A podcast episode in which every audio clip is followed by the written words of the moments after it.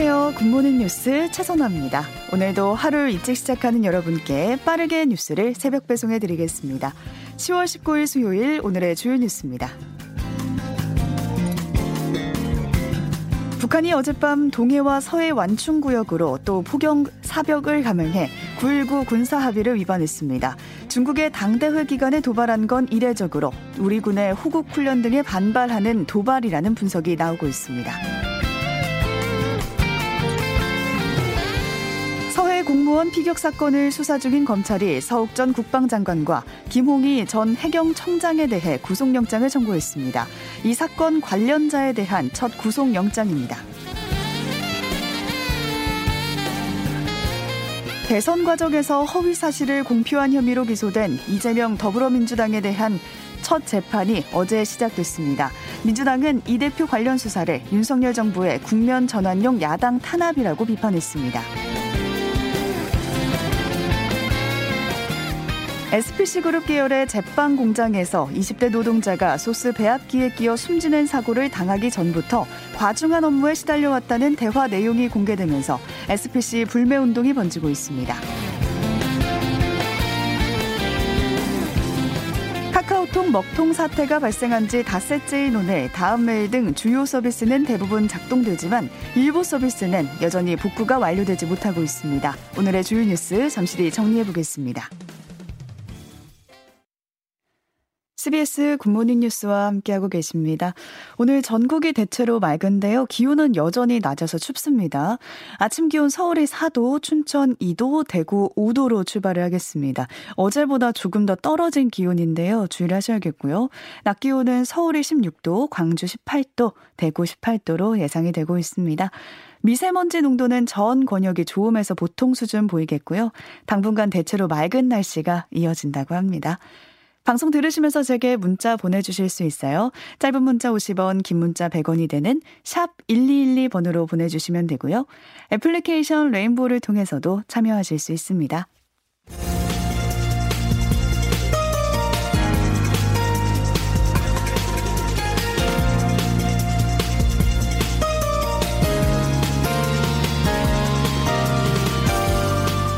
밤사이 뉴스를 신속하게 정확하게 전해드리는 뉴스킥. 오늘은 박성용 시사평론가와 함께합니다. 안녕하세요. 네, 안녕하십니까. 네, 북한 관련 소식부터 보겠습니다. 북한이 어젯밤에 또다시 완충 구역에 대규모 포병 사격을 감행했습니다. 네, 그렇습니다. 어젯밤 10시쯤 황해도 장산곳 일대에서 서해상으로 100여 발의 포병 사격을 했고요.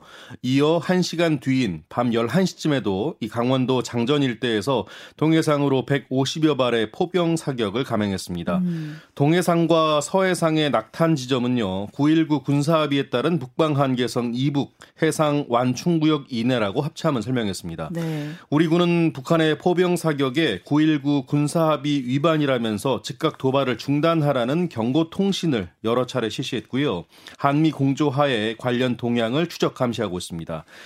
북한이 중국의 당대회 기간에 도발한 건 이례적인데요. 음. 지난 17일 시작한 우리 군의 호국 훈련과 이 전방 지역의 포격에 반발하는 성격의 도발일 것이라는 분석이 나오고 있습니다. 네, 어제도 북한이 완충 구역에 대규모 포병 사격을 했다는 소식이었고요. 어제 방송 마치면서 저희가 속보를 전해드렸거든요. 네. 제주 마라도 앞바다에서 어선이 전복돼서 선원 4명이 실종된 상태다라고 전해드렸었는데 밤사이 좀 구조 소식이 있었습니까? 해경이 야간에도 수색을 이어갔지만 안타깝게도 아직까지 구조 소식은 들리지 않고 있는데요. 음. 이 현장의 날씨가 나빠서 수색에 네. 어려움을 겪고 있다고 합니다. 이 사고는 앞서 어제 새벽에 발생했는데요. 제주 마라도 앞바다에서 갈치잡이 어선이 12시간째 연락이 닿지 않는다는 신고가 접수됐고요. 해경은 경비 함정을 보내서 선박이 완전히 뒤집혀진 것을 확인했습니다. 네. 사고 해역의 조업을 잡기 위해서 조업 자리를 잡기 위해서 닻을 내리는 과정에서 기상 악화로 배가 뒤집힌 것으로 추정되고 음. 있는데요. 사고 당시에 한국인 선장과 기관장, 베트남인 선원, 인도네시아인 선원 등 4명이 타고 있던 것으로 확인됐습니다. 네, 영상 보니까 배가 완전히 전복돼서 배 밑바닥만 보이는 상태더라고요. 네, 그렇습니다. 네, 구조 소식이 들려오는 대로 전해드리도록 하겠습니다. 카카오톡 관련 내용도 보겠습니다. 먹통 사태가 발생한 지 오늘로 닷새째인데 현재까지 복구 상황 좀 전해 주실까요? 네. 지금까지 복구가 완료된 서비스는 카카오뱅크와 카카오맵, 카카오T, 카카오네비, 카카오페이지 등이고요. 음. 다음 메일 서비스의 경우 이 수발신 같은 필수 기능이 오늘 새벽에야 복구가 됐습니다. 네. 하지만 다음의 카페, 카카오 스토리와 브런치, 티스토리의 검색 기능 등은 아직 복구 작업이 진행되고 있는 것으로 전해졌는데요. 이 관련해서 카카오 측은 이미 정상화된 서비스도 일부 지연 현상이나 오류가 발생했다고 발생할 수 있다고 밝혀서 아직까지는 서비스가 다소 불안정한 상황입니다. 음. 이런 가운데 화재가 났던 SK C&C 판교 데이터 센터는 오늘 중으로 복구가 완료될 것으로 전해졌고요. 이 경찰은 화재 현장에 있었던 관계자들을 참고인 신분으로 불러서 과실 여부를 조사 조사하고 있습니다. 네, 근데 또 이 틈을 노려서 북한이 해킹 시도를 벌였다 이런 얘기도 나옵니다. 네, 그렇습니다. 카카오가 먹통됐던 지난 일요일 오후에 대북 분야 종사자들에게 메일이 왔다고 하는데요. 카카오팀 명의의 이 메일에는 데이터 센터 화재를 언급하면서 카카오톡 업데이트 파일을 PC에 설치하라고 했는데 음. 자 그런데 이건 카카오에서 보낸 게 아닌 해킹을 위한 가짜 피싱 메일이었다고 아, 합니다. 네. 악성 프로그램을 뜯어본 전문가들은 이 먹통 사태에 혼란을 키우기 위해서 새벽 시간대 급박하게 만든 것으로 봤는데요. 특히 북한 해킹과 관련해서 민관 협력 회의를 통해 꾸준히 소통하는 한 전문가는 이 북한 소행이라는 입장을 정부에 전달했다고 합니다. 네. 이 전문가들은 악성 코드가 담긴 메일이 다시 유포될 가능성이 있다고 했고요. 카카오 복원이란 문구가 제목에 담긴 메일은 열지 말 것을 음. 당부했는데요.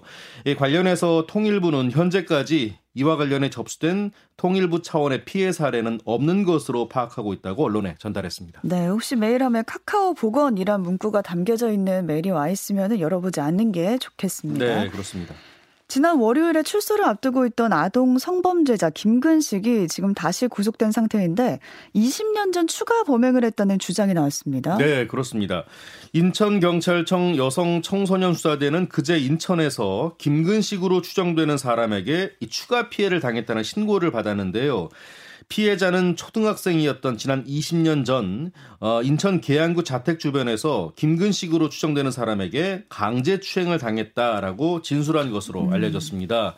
경찰은 공소시효가 지나서 수사를 통한 처벌은 어렵지만 이 피해자에게 통상적인 고소 절차를 안내했다고 밝혔습니다. 네, 지금도 지난 2020년에 또 다른 피해자가 추가로 신고한 건에 대해서 구속영장이 발부돼서 이제 못 네. 나오게 된 건데 이번에 추가 신고도 어떻게 될지 좀 봐야겠습니다.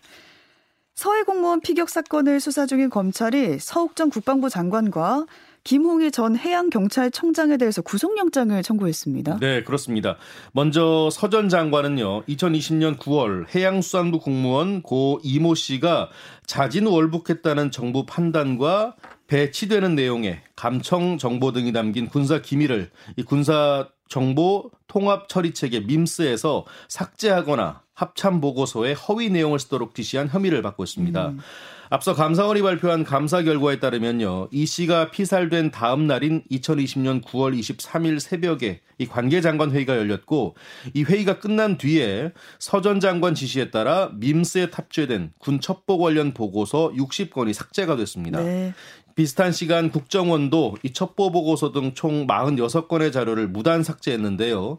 이 서훈 전 국가안보실장의 주재로 열린 당시 회의에는 서 전 장관을 비롯해서 박지원 전 국가정보원장 또 이인영 전 통일부 장관 등이 참석했습니다. 음. 자, 그러니까 안보실 주도로 국방부와 국정원 등 관계 기관이 이 씨의 사건을 자진 월북으로 몰기 위해서 여러 증거를 은폐 왜곡했다는 게 감사원의 결론입니다. 네.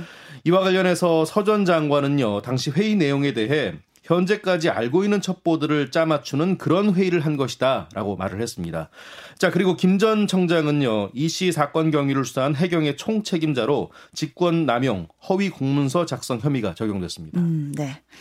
지난 대선 과정에서 허위 사실을 공표한 혐의로 기소된 이재명 더불어민주당 대표의 재판이 시작이 됐는데요. 구체적인 혐의 내용부터 짚어주실까요? 네. 어, 대선 후보였던 지난해 12월 22일 방송 인터뷰에서 이 대장동 개발 사업 관련자인 고 김문기 성남 도시개발공사 개발 1처장에 대해 이 하위 직원이라 시장 재직 때는 알지 못했다. 등의 이 허위 사실을 공표한 혐의를 받고 있습니다. 네, 이 발언이 허위라는 거죠. 네, 그렇습니다. 자, 그리고 지난해 10월 경기도 국정감사에서는요. 백현동 한국식품연구원 부지 용도 변경 특혜 의혹과 관련해서 국토부가 용도 변경을 요청했고 공공기관 이전 특별법에 따라 저희가 응할 수밖에 없었다라고 허위 발언한 혐의도 받고 있습니다. 네, 이 두 발언이 허위다라는 혐의를 받고 있는 건데 네. 어제가 첫 번째 공판 준비 기일이었어요. 네, 어, 참고로 공판 준비 기일에는요, 이 공소 사실에 관한 피고인의 입장을 확인하고 이 정식 공판에 대비해서 증거 조사 계획을 세우는데요. 이 피고인의 출석 의무가 없어서 이 대표는 법정에 나오진 않았습니다. 음. 어, 이 대표의 변호인은 공소 사실을 부인하는 입장이라고 밝혔는데요. 이 다만 검찰이 제출한 수사 기록의 양이 많아서 기록 검토를 끝내지 못했다고 했고요. 다음 공판 준비 기일에 이 항목별로 구체적인 의견을 밝히겠다고 설명했습니다. 네. 이 검찰이 제출한 기록은 20건 분량, 만 쪽 가량인 것으로 알려졌는데요. 이 다음 공판 준비 절차는 다음 달 22일 오전에 진행됩니다. 네. BTS가 입대하기로 했다는 소식 전해졌는데 입대 후에 이제 공연 허용 범위에 관해서 국방부가 입장을 내놨습니다. 네. 어, 국방부는 방탄소년단이 군 본무 중에도 공익적 목적을 가진 행사나 이 국가적 차원 행사에 참여할 수 있을 것이라고 했고요. 어, 지금도 이 군에 입대한 일부 장병들에게 그러한 기회가 있을 때 제공되는 것으로 안다라고 음. 설명을 했습니다. 앞서 이종섭 국방부 장관이 이 국익 차원에서 군 복무 중에도 해외 공연이 가능할 것이라고 밝힌 바 있어서 어, 사실 새로운 제도가 도입될지 주목이 됐었는데요. 네. 어, 이 표현은 지금도 군 복무 중에 공연이 가능하다는 원칙론을 다시 확인한 것으로 보입니다. 네. 대낮에 카페에 들어가서 업주를 성폭행하려던 30대 남성에게 검찰이 중형을 구형했습니다. 네, 그렇습니다. A씨는 8월 15일 인천 계산동에 있는 카페에 들어가서 30대 여성 업주를 성폭행하려다 미수에 그친 혐의로 구속 기소됐는데요. 음. A씨는 이후에 도주 과정에서 자신이 차고 있던 위치 추적 전자발찌를 훼손해서 인근 아파트 단지에 버린 것으로 알려졌습니다. 네. 이 경찰은 주변 CCTV를 확인해서 A씨를 추적했고요. 도주 4시간 만에 인근 아파트 건물 옥상에서 숨어 있던 A씨를 붙잡았습니다. A씨의 변호인 측은 결심 공판에서 이 직장도 구하지 못하는 상황에서 이 경제적으로 어려워 버린 범행이라고 했는데요. 음. 하지만 검찰은 징역 15년을 구형했습니다. 또 출소 후 5년간 보호 관찰, 20년간 전자발찌 부착을 재판부에 요청했습니다. 네. 부산의 한 생태공원에서 최근 2주 사이에 6번이나 불이 났는데요. 방화로 의심을 한 경찰이 잠복 수사를 하고 있었는데 60대 여성이 이제 불을 붙이는 거를 확인하고 현행범으로 딱 붙잡았습니다. 네, 그렇습니다. 어, 60대 여성 A 씨는요. 지난 5일부터 그제까지 총 7차례에 걸쳐 이 부산 북구에 있는 화명 생태공원 내 갈대밭에 이 불을 아. 지른 혐의를 받고 있는데요. 네. 말씀하신 대로 이번 이달 초부터 이 방화로 추정되는 화재가 연달아 발생하자 경찰이 30여 명의 형사들을 동원해서 잠복 수사를 진행했고요. 음. A 씨를 붙잡는데 성공한 겁니다. 네. A 씨는 지난 13일 여섯 번째 방화 직후 이 현장을 급히 빠져나오는 모습이 CCTV에 찍히는 바람에 유력한 용의자로 특정이 됐고요. 체포 과정에서 키친 타월과 식용유 등을 증거물로 압수했습니다. 음. 경찰 조사에서 A 씨는 갈대밭을 태우고 싶었다라는 말만 되풀이했다고 하는데요. 어, 경찰은 금액으로 따지면 피해가 크지 않지만 이 연쇄 범행에 이마저도 시인을 하지 않아서 A 씨에 대해서 구속영장을 신청할 방침입니다. 네. 코로나 상황도 좀 보겠습니다. 코로나 재유행 감소세가 정체 국면인 것 같은데요. 확진자 규모가 전주보다 두 배로 증가하는 더블링 현상이 석 달 만에 지금 나타나고 있습니다. 네, 그렇습니다. 어제 영시 기준 코로나 확진자 수가 3만 3천여 명인데요. 전날의 3배 수준이고요. 특히 일주일 전보다는 2.14배 많은 수치입니다. 음. 확진자 규모가 전주 대비 두 배로 증가하는 doubling 현상이 나타난 건 지난 7월 18일 이후 석 달 만인데요. 예, 그동안 여러 차례 반복된 유행 패턴을 놓고 봤을 때 확진자 수가 전주 대비 두 배로 증가하는 doubling 현상이 나타나기 시작을 하면 네. 이후에 확진자 규모가 급격하게 커지곤 했습니다. 음. 그래서 이번에도 비슷한 패턴이 이어질지 지켜봐야 될 것 같은데요. 네. 자, 관련해서 보건 당국은 최근 이탈리아와 독일, 프랑스 등의 접종률이 이 상당한 국가에서도 유행 증가 추세가 나, 다시 나타난 점을 근거로 해서 우리나라도 이 12월 초 정도에 본격적인 재유행이 발생할 가능성이 있다 이렇게 내다보고 있습니다. 네, 아직 코로나가 끝난 게 아닙니다. 더블링 현상이 나타났으니까요. 네. 더욱더 주의를 하셔야겠습니다. 그렇습니다. 대학 수학 능력 시험이 이제 한 달 앞으로 다가왔는데요. 코로나 유행 속에 치러지는 벌써 세 번째 시험입니다. 네. 정부가 방역 대책을 발표했다고요. 네, 그렇습니다.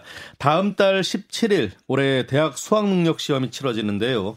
확진자와 자가격리자의 응시를 위해서 일반 수험생과 시험장이 구분돼서 운영됩니다.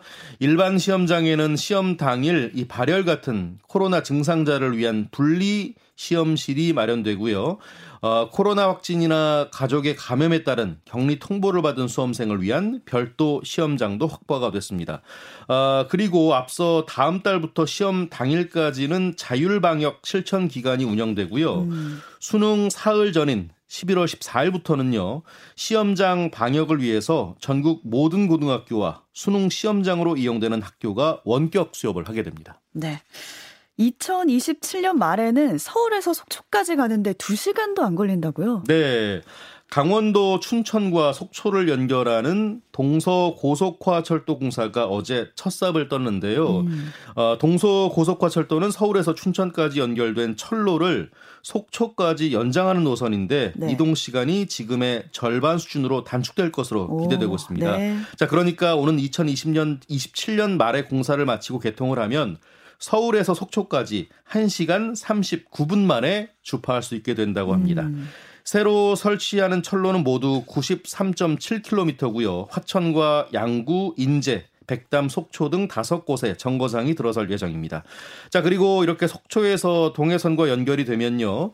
2027년 개통 예정인 강릉, 제진 구간을 따라서 포항, 울산, 부산까지 내려갈 수도 있게 된다고 하네요. 네, 오늘은 이 소식까지 듣겠습니다. 시사평론가 박성용 씨와 함께했습니다. 고맙습니다. 고맙습니다.